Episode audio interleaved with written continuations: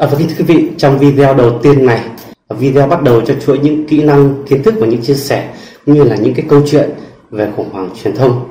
và cách xử lý khủng hoảng truyền thông. Uh, với có tựa đề là xử lý khủng hoảng truyền thông trong 24 giờ của ngữ miêu uh, ờ, sẽ cùng với các bạn tìm hiểu một chút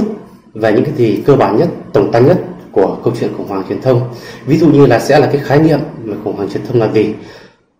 nguyên nhân đâu dẫn đến khủng hoảng truyền thông và những hậu quả của khủng hoảng truyền thông. Cùng với đó sẽ là những bước cơ bản để xử lý một khủng hoảng truyền thông. Và trước khi bắt đầu cho bài 1 của video ngày hôm nay, uh, cho phép ngữ miêu lại được một lần nữa đưa ra lời đề nghị khiêm nhã và bằng việc là hy vọng các bạn sẽ dành một chút thời gian để subscribe kênh và theo dõi những video tiếp theo của người miêu suốt quãng thời gian sau này bằng tất cả sự chân thành của mình xin được cảm ơn các bạn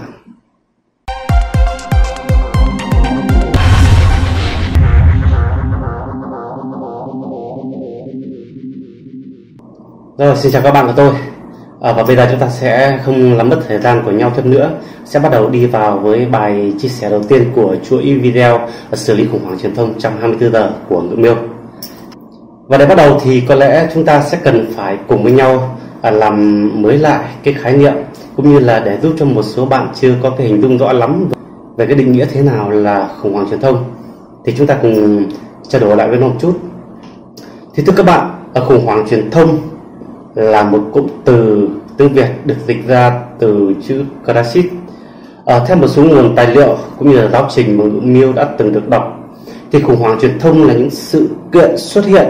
ngoài tầm làm chủ của một thương hiệu nào đó khi có những thông tin sự việc gây bất lợi cho thương hiệu này.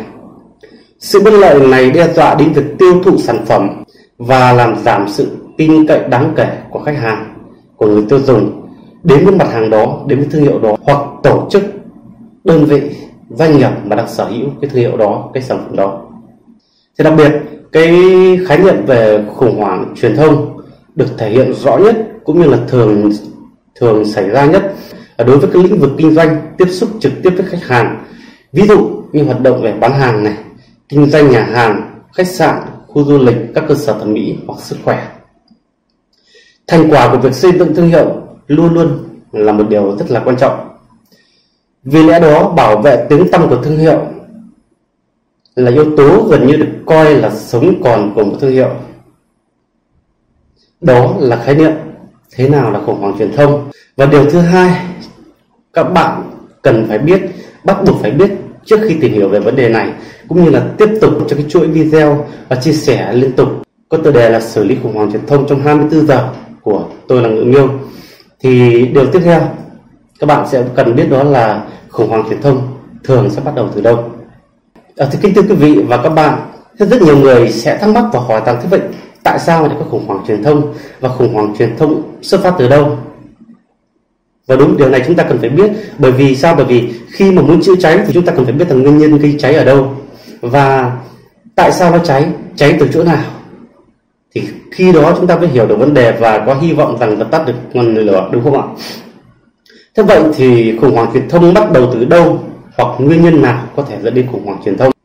Thì kính thưa quý vị, sẽ có rất nhiều những lý do, từ những lý do rất là to lớn đến có thể là những nguyên nhân rất là nhỏ nhặt đều hoàn toàn có thể dẫn đến cái việc mà doanh nghiệp của bạn, thương hiệu của bạn bị khủng hoảng về truyền thông.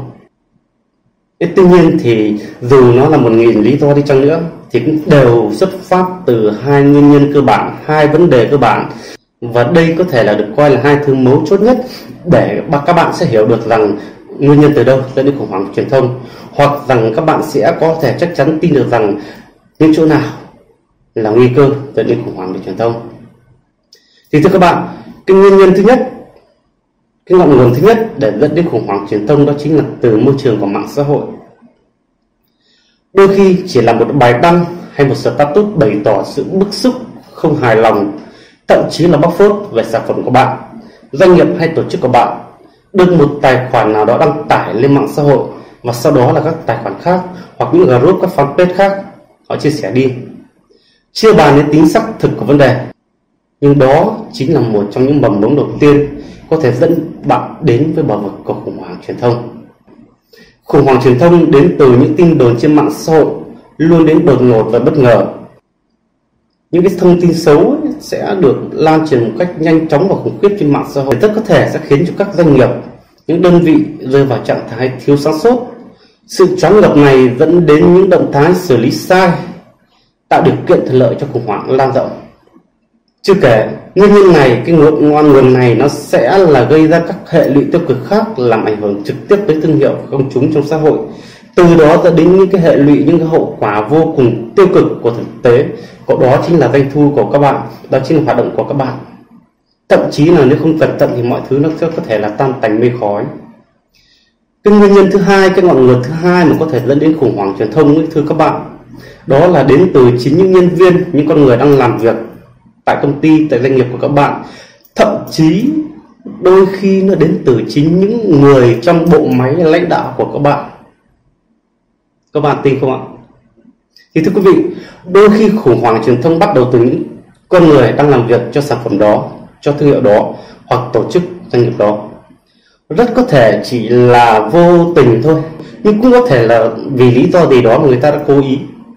mà những con người đó có thể là những công nhân của các bạn có thể là những nhân viên bán hàng à, có thể là người bảo vệ. Hay bất kỳ một ai đang hoạt động trong cái bộ máy con thuyền doanh nghiệp của bạn tổ chức của bạn đơn vị của bạn. Ví dụ đôi khi chỉ là một sự kém hiểu biết hoặc không có tâm trong quá trình tư vấn sản phẩm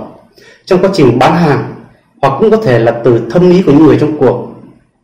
trong cái quá trình hợp tác, giao thương, hoặc là họ đang đại diện cho thương hiệu của bạn, cho doanh nghiệp của bạn, cho tổ chức của bạn, thực thi một cái nhiệm vụ nào đó, thì tất cả mọi thứ đó hoàn toàn có thể trở thành cái ngọn nguồn, trở thành cái vết dầu loang đầu tiên, trở thành cánh mồi lửa đầu tiên và châm bùng lên tất cả. Đặc biệt đặc biệt thưa quý vị đôi khi ấy,